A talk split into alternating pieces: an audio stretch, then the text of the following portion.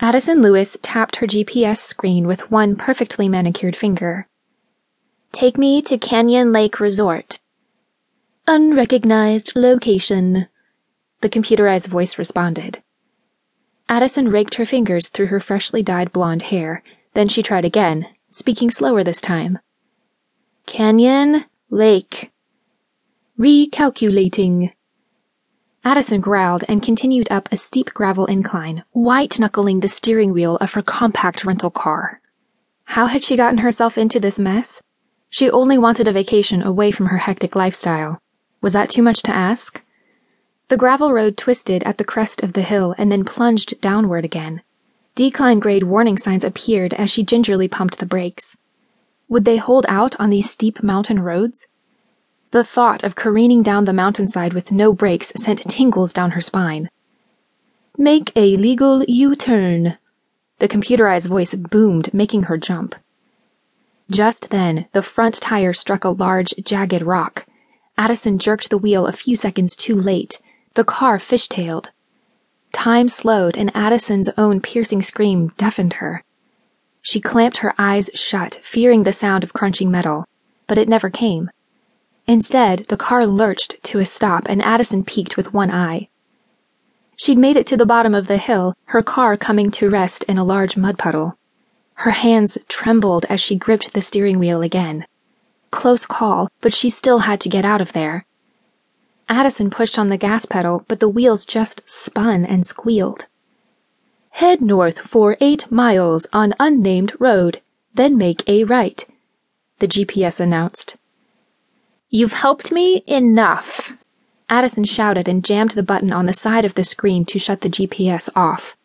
She groaned, put her car in a lower gear, and punched the gas until smoke billowed from under the hood.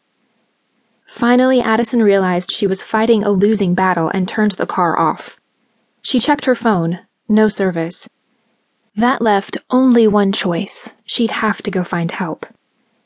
She gathered her purse and opened the door.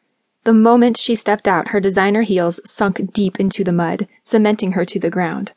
She stumbled forward to steady herself, but clipped off one heel in the process. Her torso plunged headlong into the mud. Addison sputtered and crawled out, attempting to salvage her new purse.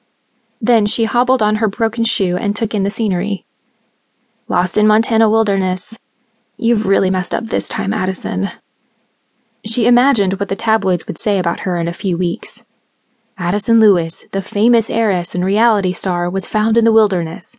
The cause of death is assumed to be dehydration.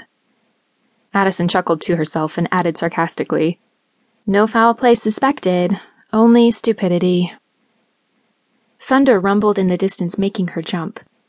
Addison pushed her sunglasses onto the top of her head and squinted at the sign in the distance. The words were too far away to make out, but it gave her hope that some type of civilization existed close by. She popped the trunk, freed her rolling suitcase, and dragged it to the sign. Farley Ridge, 15 miles. 15 miles? Addison looked down at her ruined shoes and sighed.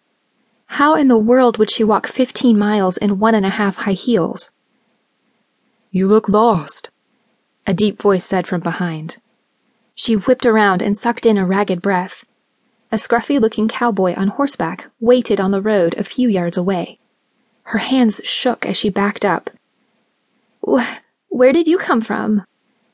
She stammered as scenarios of being abducted raced through her thoughts.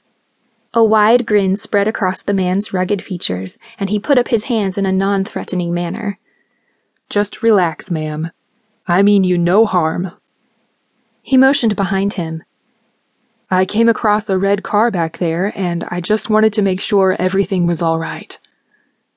I assure you, I'm fine. Addison interrupted, annoyed by the man's amused look. Her cheeks blushed for a moment, noticing how his sky blue eyes twinkled at her. Was there a handsome face under all that stubble? Thunder in the distance jarred her back to reality. I need to contact my family in LA so they can help me out of this mess. Can you tell me where the nearest phone is? The man scratched his chin. Well, that would be Hart Ranch, I suppose. It's about three or four miles away. Addison frowned as it started to sprinkle.